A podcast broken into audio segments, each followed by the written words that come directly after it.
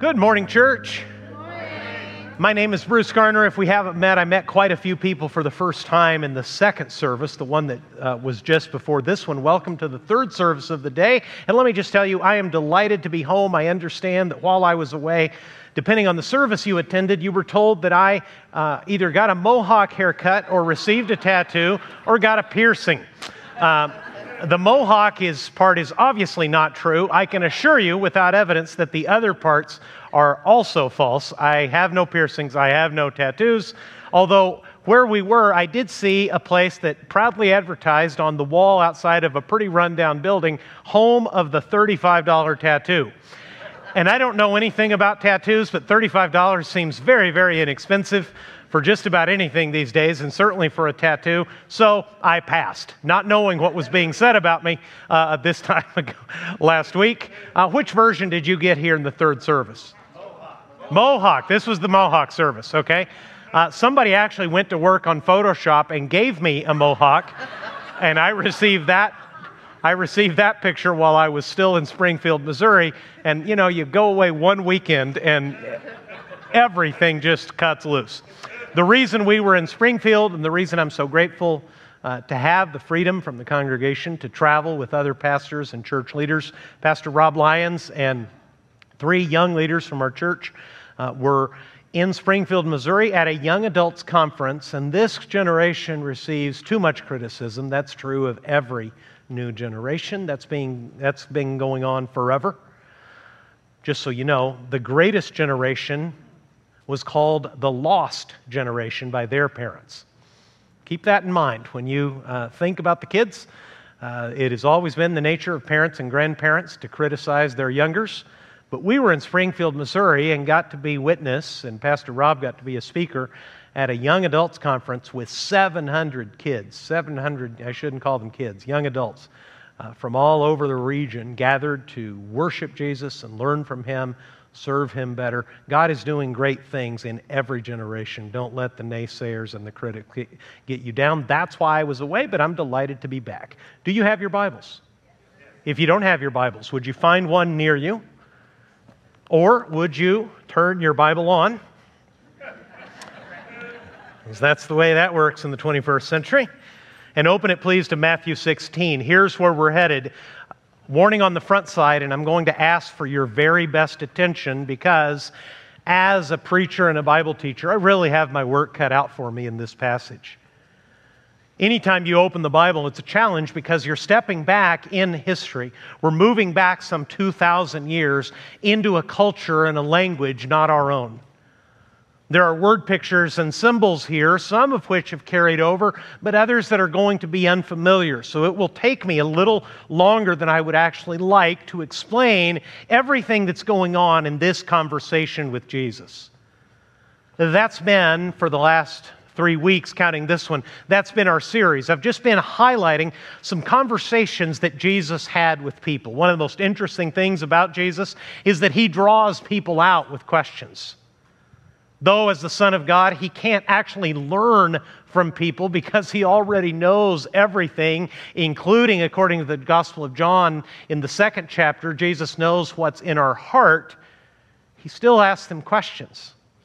And sometimes, through answering his questions, they discover things about themselves. They wrestle with things about him. That's what's happening here. Next week, we're going to start a three week series on prophecy. Because though the Bible, in its majority, is prophetic, most Christians don't know how to read prophecy, don't really know what to do besides pick a verse here and there for comfort and encouragement, and that's perfectly legitimate.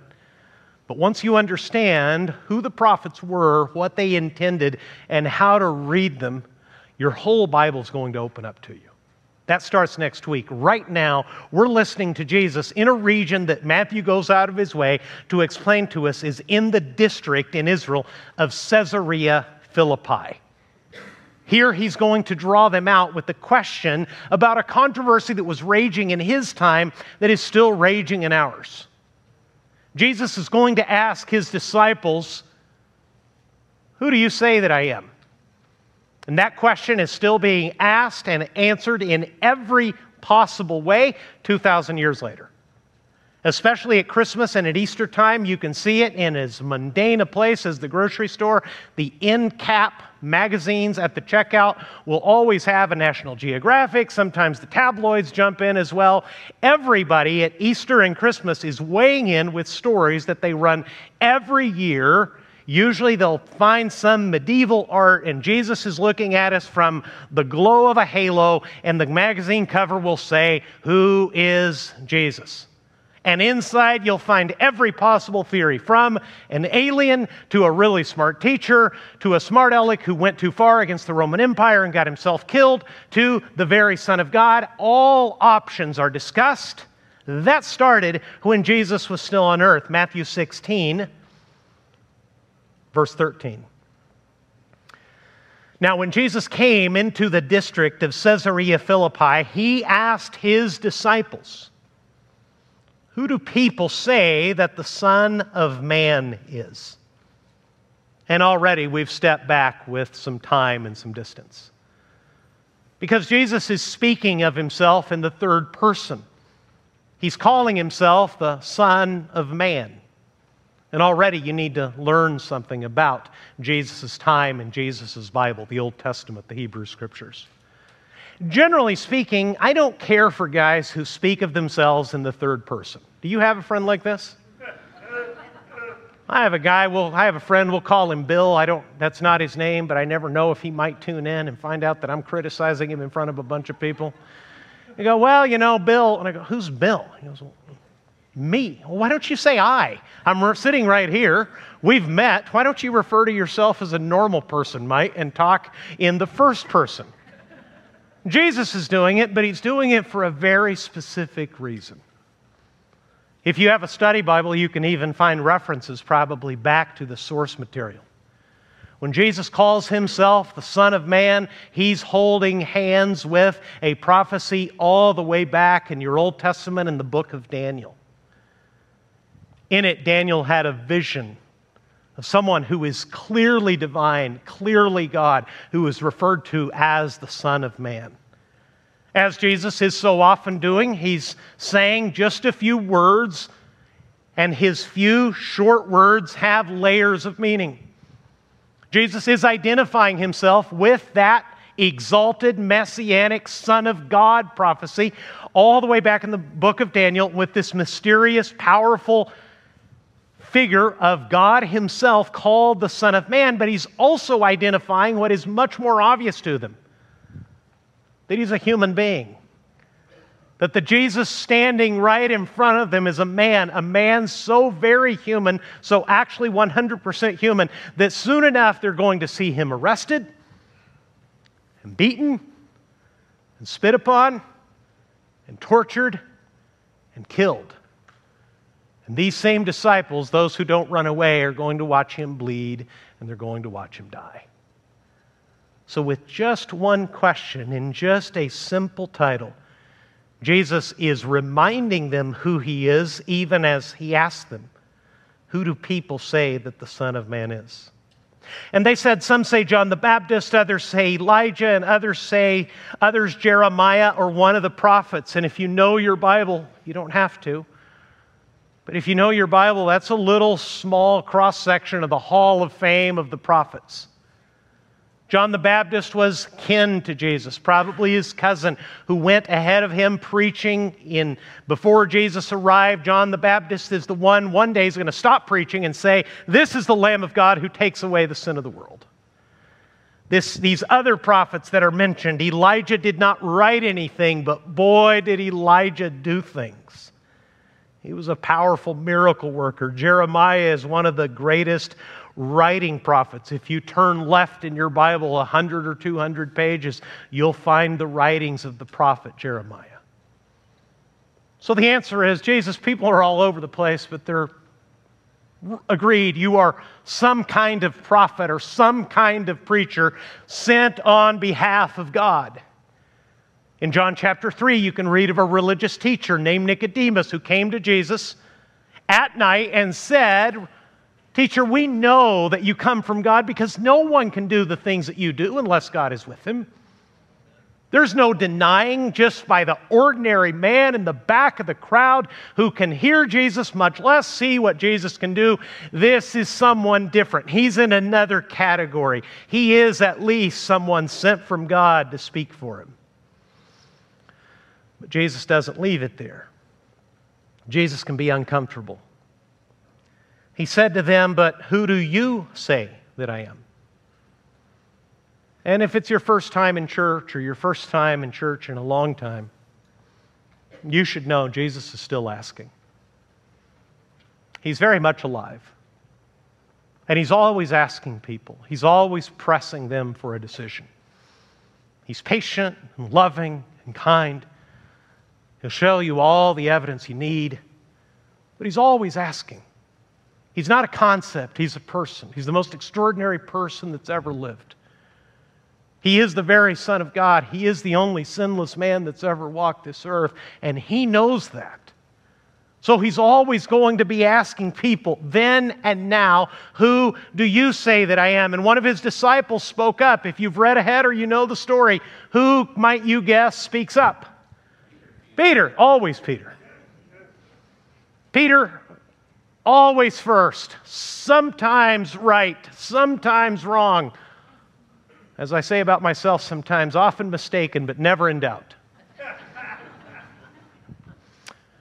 Peter answers. He answers for the group. This time he's right on the money. Simon Peter replied, You are the Christ the Son of the living God. And there's a lot there. Christ is a Greek word. In Hebrew, it's written Messiah. It means the anointed one. It's a big, big symbol that God has set someone aside, anointed him as his messenger. In Jesus' case, as a prophet and a priest. Jesus is also anointed as the king who comes from the Father. He's all of those things wrapped into one. He's every great man and every great figure they've ever had, plus the very Son of God standing right in front of them. You are the Christ, the Son of the living God. In other words, in his own language, using the language of the Bible, says, Peter says to Jesus, I heard the way you asked the question, and I agree. You are not only the son of a man, you are the son of man. God is your father. You are most definitely a human being, but you are also God. You are the very Son of God. And Jesus answered him. And try to imagine yourself in this scenario. See if you can stand where Peter does and imagine that this is said to you. Blessed are you and he calls him by his name Simon Bar Jonah. In other words, Simon, son of Jonah. For flesh and blood has not revealed this to you, but my Father who is in heaven. Wow. If you had been asked the question and dared to give Peter's answer, and Jesus looked at you and said, Blessed are you, you're exactly right. And you didn't figure that out. And no ordinary human explained that to you and persuaded you of what you just said. You know that because my Father who is in heaven showed you what you just said. How might you feel? Is that a good day or a bad day? You're having a very, very good day. And as I'm going to show you before we're done, I think it went a little bit to Peter's head. Peter said something extraordinary. He said something true, which gives me the first of three big truths in this conversation. Number one, to know that Jesus is the promised Savior and the Son of God is a revelation from your Father in heaven.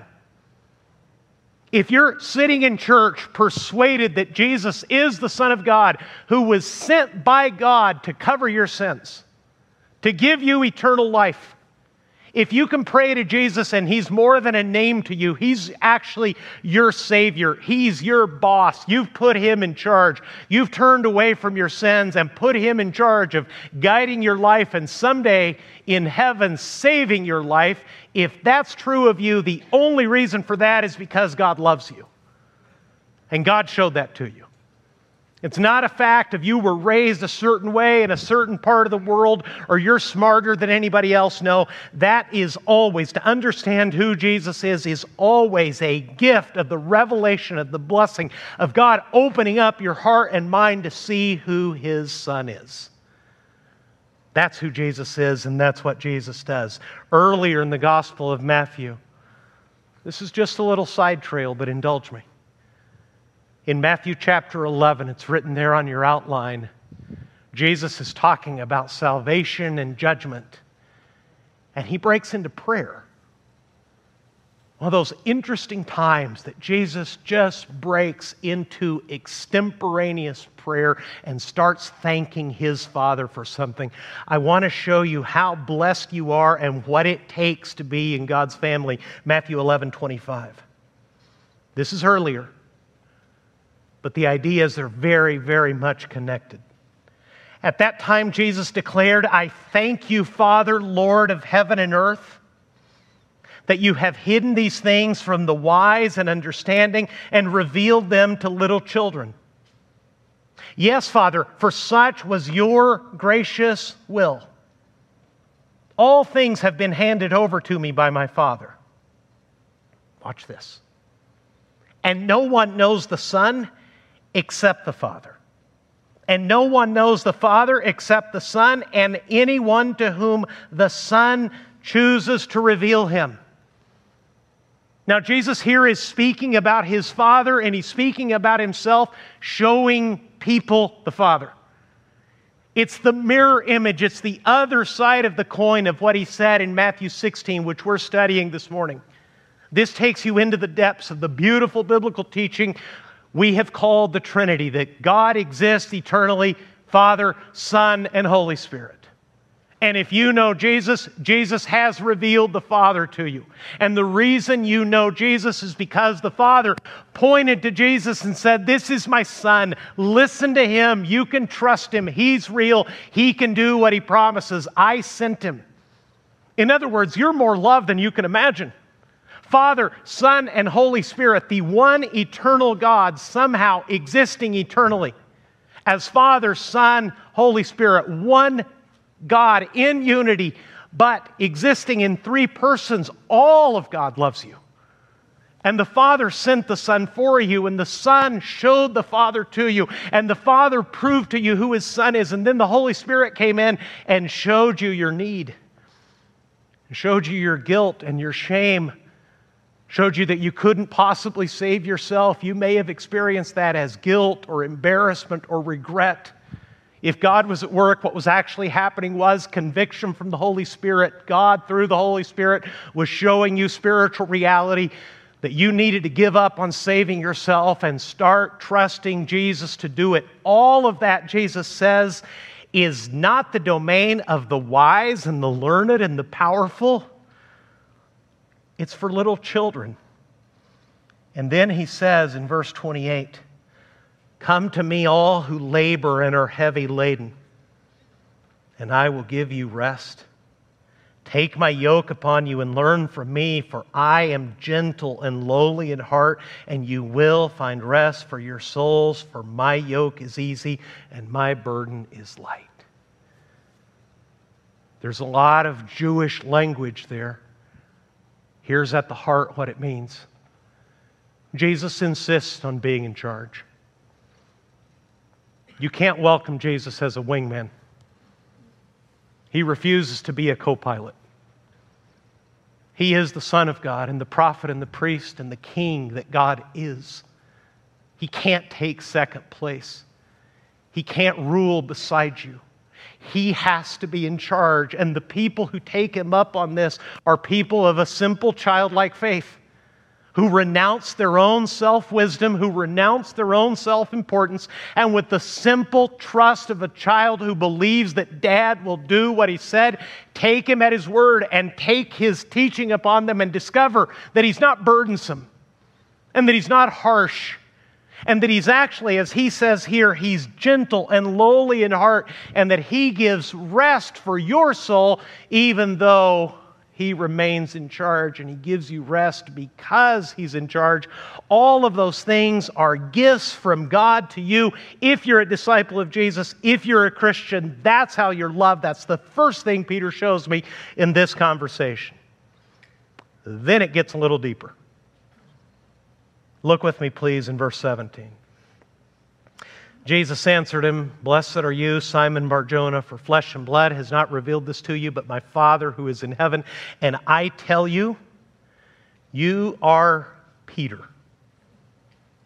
Now, if you're looking very closely at your Bible, and I hope you always do, in the first verse I read to you, in verse 16, he calls him by his name. And there's a little Hebrew there. Blessed are you, Simon, the son of Jonah. There are cultures on that side of this of the world that to this day their naming custom is to name children after their father and their grandfather and the grandfather before him and back for generations. The names are sometimes accumulated. Jesus shows just a little hint of that, saying, Simon, son of Jonah, you're a blessed man. You didn't figure that out. My heavenly Father showed that to you. But then in verse 17, he calls him by his name, but in verse 18, he does something a little different. I tell you, you are Peter. And if you know your Bible, and some of you, some of you will know the answer to that, is Peter a name? It is for us. What was it for Peter? A nickname. You know what it was? Pretty cool nickname. It wasn't something that Peter ascribed to himself. Be careful of that. Never give yourself a nickname. That's corny. It's corny to nickname yourself. It's far better if your friends, if your brothers in arms call you something, and hopefully it's not mean. Hopefully it's not something that haunts you. Jesus got a nickname. Peter, rather, got a nickname from Jesus himself from the beginning, from the early days of their friendship. Jesus called Peter Rock. That's pretty cool. One of the most well known American celebrities calls himself The Rock.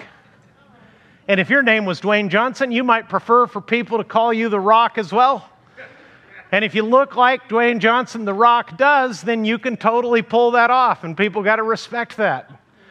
Because he has arms like legs and legs like people, if you've seen pictures of him lately.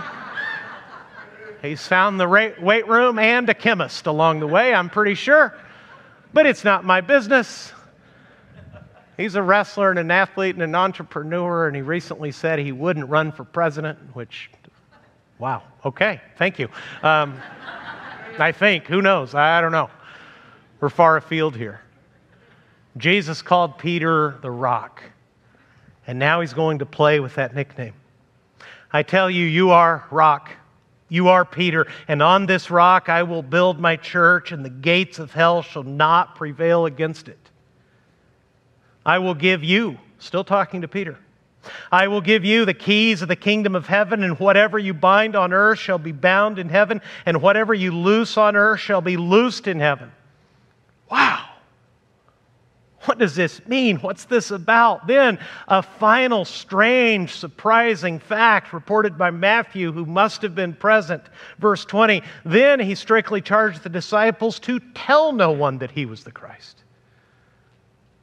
Well, I didn't see that coming. Jesus is pressing for an answer, he gets the right one. You are the Christ. You're the one God promised us, and you are God Himself. You are the very Son of God. Peter, you're blessed. I've called you a rock, and on this rock I'm going to build my church, and the gates of hell won't be able to stand up against it. And you're going to have some keys, and whatever that means, you're going to be tying things up and you're going to be locking and unlocking things on earth, and that same thing is going to happen in heaven. But don't tell anyone. Not yet. What in the world does all of this mean? I'm going to walk you through it. And I'm going to point out to you a common mistake I think that churches make in dealing with the passage where Peter is told, You're a rock, and on this rock I'm going to build my church. To make it very simple, Here's the second big truth from this conversation. Jesus is telling us that beginning with Peter and his fellow apostles and continuing to this day, to this moment, right now, that we're having in church, Jesus builds his, peop- his church through ordinary people. Peter was a commercial fisherman. In terms of rabbinical training, Peter either washed out or never tried. The greatest hope and aspiration a Jewish family could have is that one of their sons could learn the scriptures so well that he could teach them to others. Then, in using Jewish understanding, they would be given the keys and they would have authority to open up the Word of God and let God's people who had received God's words in the Hebrew Scriptures understand who God was and what He wanted. Nothing more important than that. Then and now, if there really is a God, the real question is who is He and what am I supposed to do about it? Is he far away and uninvolved, or is he as close as my blood is to my veins? The question matters. And if he really is close and personal, and if he is a holy, loving, but merciful judge, I better deal with him as he actually is and not as I pretend him to be or imagine him to be. Peter here has said the right thing, and then Peter receives this astonishing affirmation that Peter is a rock of some kind. And Jesus is going to build his church on the rock. And it's going to be built so well and stand so strong that the gates of hell will not prevail against it. And Peter is going to have some kind of authority to open things up for people and also to lock them down. What's going on here?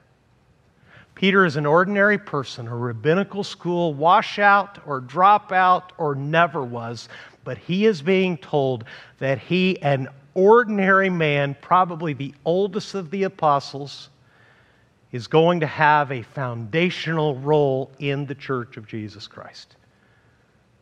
Two things are true at once. Here's the first Jesus is the foundation of his own church. 1 Corinthians chapter 3 verse 11 says this. Will you read this with me please? It says, "For no one can lay a foundation other than that which is laid, which is Jesus Christ. The foundation of the local church is Jesus. It can't be torn out, it can't be replaced. There is not another. The foundation is Jesus Christ. And when Jesus says that he is going to build his church, please understand this. He's only and always talking about ordinary groups of people, like his apostles, and as different as we are from them 2,000 years later, he's talking about ordinary people like us. The word church means congregation, it means assembly. That word has been used in so many different ways that people can sometimes not lose sight of what a church actually is. This right here, what we're doing in this service, we are an assembly. We were brought together. We're paying attention to Jesus together. I'm just one of you. I'm not the head of the church. Jesus is. I'm just an appointed and trusted, and I thank you for that, leader within the church. But what we are is a gathering of people who have come together to hear from Jesus and do what he says. And when Jesus is saying that he's going to build his church, don't think that that's in this institutional, abstract, nobody, nobody knows what that means kind of way. Let me give an example. If I here told you that we here at Crosspoint love the family and want to bless the family and encourage the family and teach the family and defend the family and encourage the family, if you heard me say all that, would you ask me which one? Probably not, right? The family is an institution. But blessing a family, encouraging a family, starting a family, that always happens with ordinary people sitting right in front of you. We do love the family. We do bless the family. We do encourage the family. But we can only do that one actual, personal, practical, sitting right in front of me family at a time. Please, and COVID really pushed a lot of churches in this direction, please never call yourself a member of the universal church if you're not sitting with actual people. If you don't actually have friends and relationships, because this concept, this institution of the church, which Jesus promised to give himself for, that Jesus nourishes himself for, that Jesus sacrificed himself according to Ephesians chapter 5, that institution, Jesus says, is going to prevail. It will overcome in the end, though individual congregations may falter and fail and disappear and be persecuted out of existence because Jesus loves his church. He's going to build it one actual, real congregation at a time, and in the end, it will not be defeated. And when Jesus founded his church, he made himself the preeminent rock, the cornerstone, the foundation of his church, which no one else can replace. But at the same time, the apostles were foundational.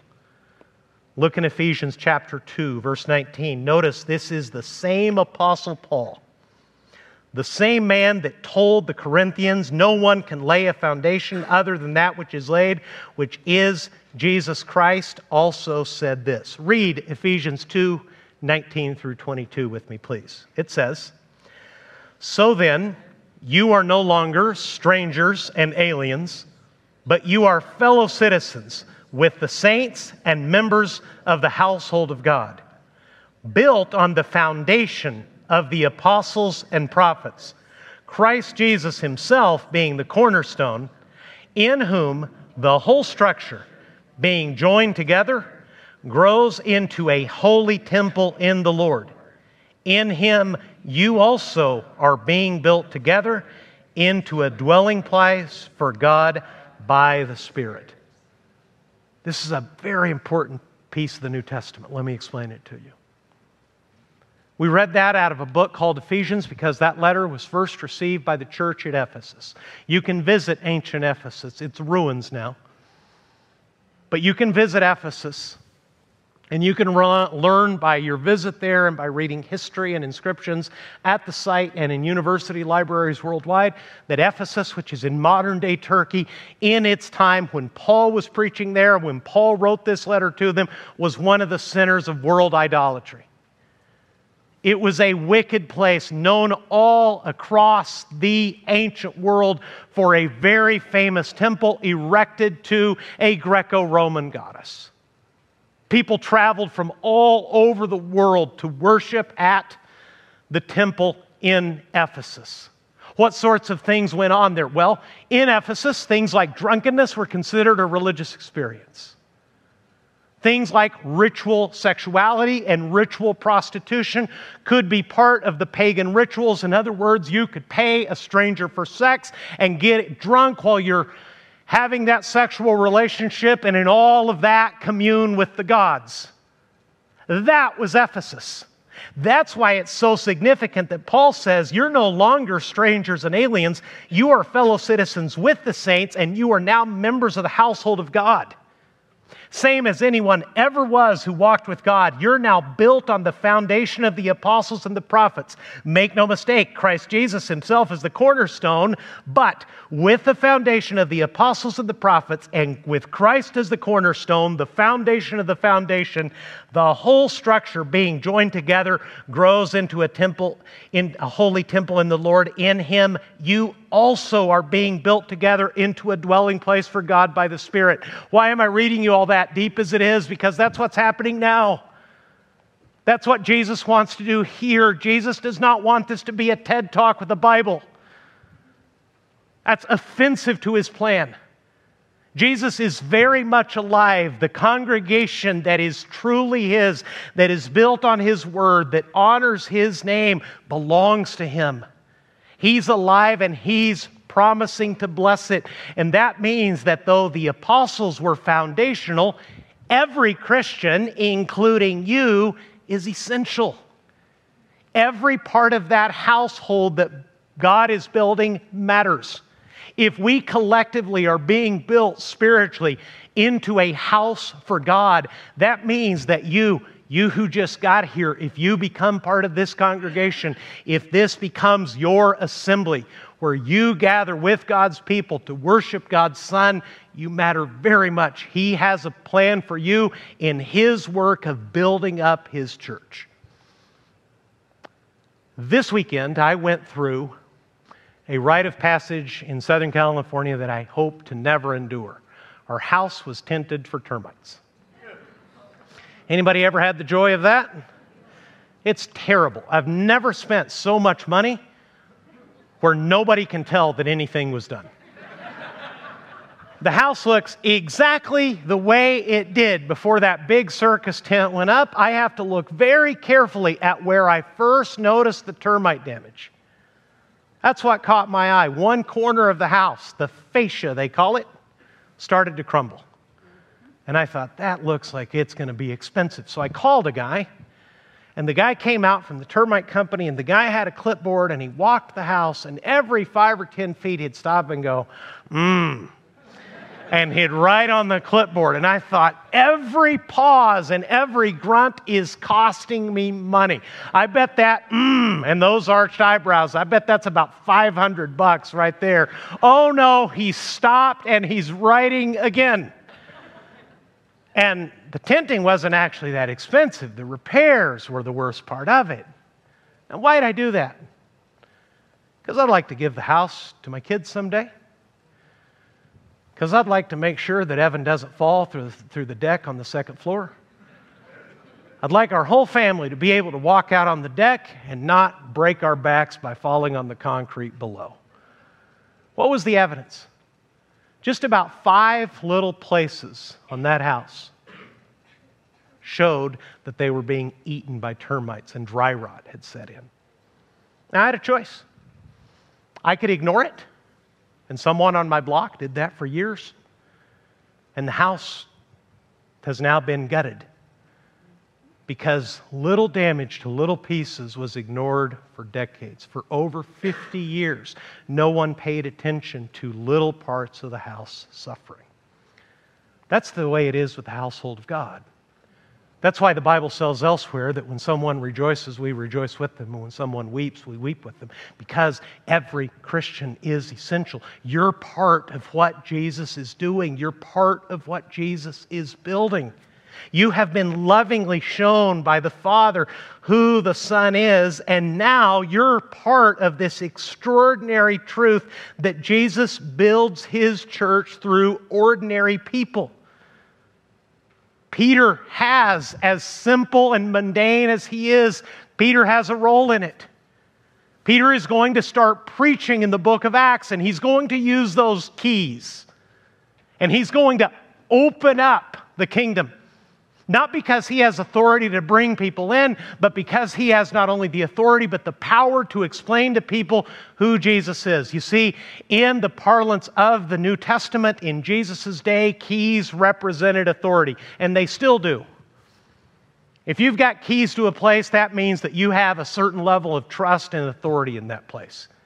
If you don't have keys to a place, it means, sorry, they don't trust you enough to give you the keys, at least not yet. That's why you have keys to your house, but not to the police department unless you're a police officer. That's why most of the world is closed to you. You only have keys to the places that belong to you, where you've been invited in, where you live, and where you work. Peter and uh, Jesus in the Gospel of Luke rebuked the religious teachers of his day. He said, You've taken away the key of knowledge. You haven't entered the kingdom, and you've stopped the people who wanted to come in from coming in themselves. That's what it means that Peter has the keys. He's going to dictate the terms, he's going to explain how people can be accepted into the kingdom of God. And the reason I believe Jesus said in verse 20, don't tell anybody yet. That's really interesting, and there's several theories of what might be happening here. Here's my favorite I don't think the apostles are ready. I believe that because of the next story. Look with me, please, Matthew 16, verse 21. From that time, Jesus began to show his disciples that he must go to Jerusalem and suffer many things from the elders and chief priests and scribes and be killed. And on the third day be raised. And Peter took him aside and began to, what's it say there? rebuke him, saying, Far be it from you, Lord, this shall never happen to you. But he turned and said to Peter, Get behind me. What do you call him? What a switch. From blessed are you, Simon Barjona. to get behind me, Satan, for you are a hindrance to me. You are not setting your mind on the things of God, but on the things of man. Peter and the rest of the apostles will wait, as Jesus told them to do, for the arrival of the Holy Spirit, and then they will receive power and be his witnesses everywhere. Right now, I think he told them, though you're right. Peter, you nailed it, and someday you're going to open up the kingdom to people by telling people what you just said about me. Not yet. So, Peter's an ordinary person foundational to the church, foundational through his writings, because Peter gave you two books in the New Testament that bear his name, 1st and 2nd Peter. Peter is almost certainly the source material for Mark's gospel. Mark wrote it, but it's almost a certain fact that he was so close to Peter that Peter told him the stories that Mark wrote down.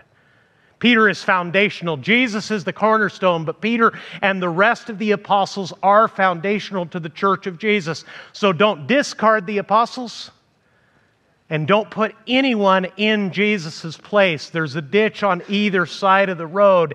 And because of the influence and the power of Jesus, I can tell you one thing for sure. Number three, and the best and most important truth in this story, what Jesus promised that the gates of hell will not prevail against his church is absolutely true, and the church of Jesus will overcome in the end. Individual congregations may be closed because of failure corrupt leadership,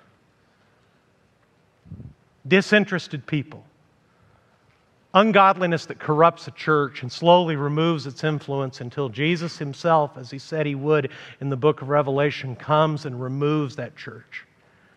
Any individual church is always at risk of getting away from Jesus and closing or failing in its mission, but Jesus, who builds his church, cannot and will not be defeated. He will keep opening churches. He will keep opening up the gospel. He will keep using ordinary people to tell people the truth, and the very gates of hell will not be able to withstand him. And I want to give you, before I show you something and we're done, I want to ask you an important question because this phrase of Jesus, the gates of hell will not prevail against it, is often misunderstood especially now as Christians begin to complain about being persecuted. And let me tell you, here in the United States, we're not. Not yet. Not the way Christians always have been, not the way your brothers across Asia and in northern Africa and the Middle East are this morning. We may be mistreated. We may suffer injustice. We may put up with rudeness. But we are not yet persecuted the way the historic churches of Jesus always have been. But Jesus said something surprising. He said, The gates of hell will not prevail against it. What does that mean? People have usually pictured the Christian church in times of trouble as a church hunkered down and putting up with it. Like a boxer on the rope, covering his face, covering the interior of his body where his most sensitive organs are, and just weathering the storm. It's not what Jesus said. Gates are not weapons. Gates are defenses. If you have a gate in front of your house, it's to keep people out. You don't uproot gates and run down the street to attack your enemies with the gate. Gates are not weapons. What Jesus is saying here is not that my church will weather a storm and be found standing. That's also true. He's actually saying something much more powerful and much better. He says that his church will not only storm the gates of hell, it will defeat them and that Satan will not have the final word, and that people who ignore Jesus and defy him and deny him and lie against him, as the Apostle Paul himself once did, will be snatched back out of hell and will be turned not into enemies of God, which they once were, they'll be turned into the children of God and his very own servants. And the reason Jesus told this story where he did is vitally important. You'll notice way up in verse 13, Matthew says that when Jesus started this conversation was he, when he was in a place called Caesarea Philippi. I'd like to show you the most interesting part in the district that used to be called Caesarea Philippi. This is in modern day Israel. This is not an artist rendering, this is a contemporary picture. This is in the district that used to be called Caesarea Philippi. They are no longer there, but you can see some of their remains. There used to be three temples in front of this cave. One of them was built shortly before Jesus was born. I've been there a couple times myself. It's much more striking in person than any picture can do it justice. It's a lot more ominous than it looks. The rocks are a lot brighter red. I was reminded of the red rocks of Utah. You'll notice a very dark cave to the left. You'll also notice some Greco Roman statuary. And if you look carefully between the cave and between this column, you'll see a little arch carved into the place. The reason for that is this was a smorgasbord of the gods.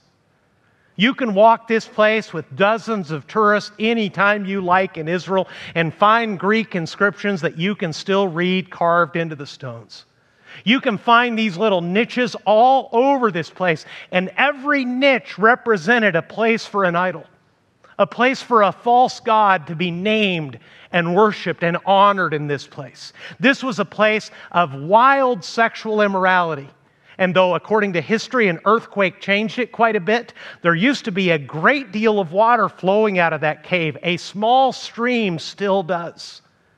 And this was a place for wild sexuality, for orgies and every kind of sexual indulgence, for the worship of the idol or the god of your choice. Human, uh, a- animal sacrifices were thrown into that cave. If the sacrifice disappeared, it was thought that the gods accepted the, the sacrifice. If blood showed up or the body re emerged downstream, it was thought that the gods were angry and had rejected the sacrifice. And listen, this place had a name. This was known as Pan's Cave. In present day Israel, it's called Banyas because in Arabic there is no letter or no sound P. It's called Pan's Cave for a good reason. The Greek god Pan, who you may remember if you paid attention in mythology, was a god made half man and half goat the God of wild things, the God of the outdoors and wildlife, a very sexual, promiscuous God, a God who was wild and wicked and chaotic. It's not coincidental that Disney named one of its most famous characters, can you guess? Peter Pan. Always chaotic, always unpredictable, never serious, always playful. That's Pan, the god that guarded this cave. This river was thought to flow down into the depths of the underworld. A contemporary around the time of Jesus said that they tried to measure the depths of the water and they failed because this was thought in Greco Roman religion to be the thought, to be the place where hell began. In other words, what I'm trying to tell you, this place had a nickname. Can you guess what they called it? The gates of hell.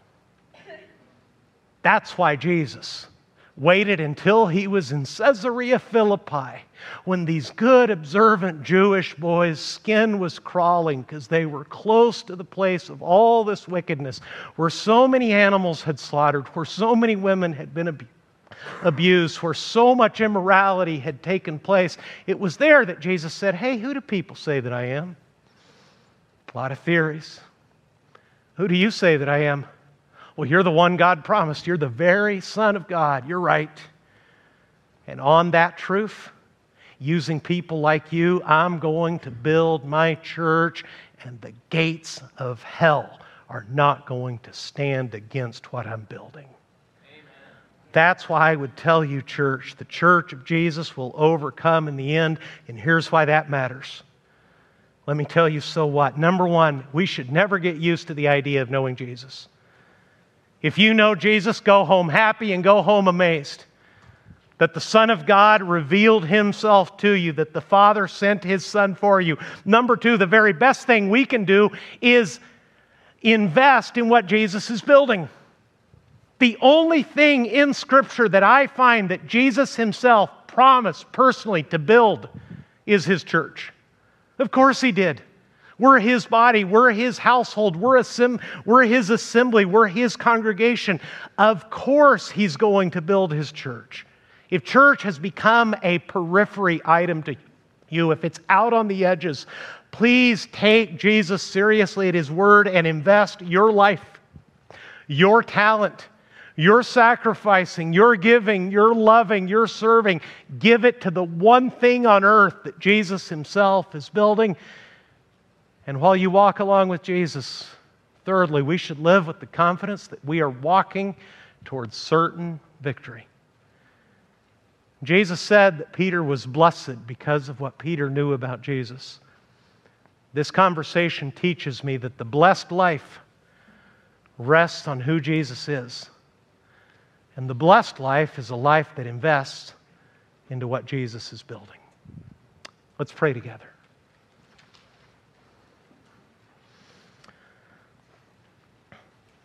It may be surprising for you to be in church, especially at an 11 a.m. service on a holiday weekend, if you don't already know Jesus, but do you?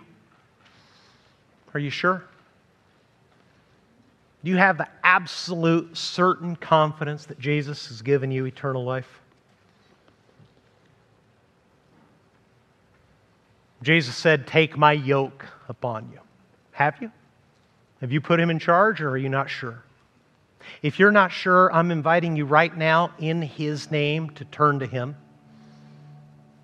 And with very simple trust, tell Him that you want Him to be your Savior, your boss. You're dethroning yourself and enthroning Him, you're putting Him in charge. And, Christian, if the assembly, if the household of God, where God lives, what Jesus builds. If that's somewhere on the list, but not at the top, let Jesus reorient your thinking. Invest in what He's promised to build. Be part of that work. Use the keys yourself and tell people how He can bring them into the kingdom. You're not an apostle, you're not part of the foundation, but you're part of the house.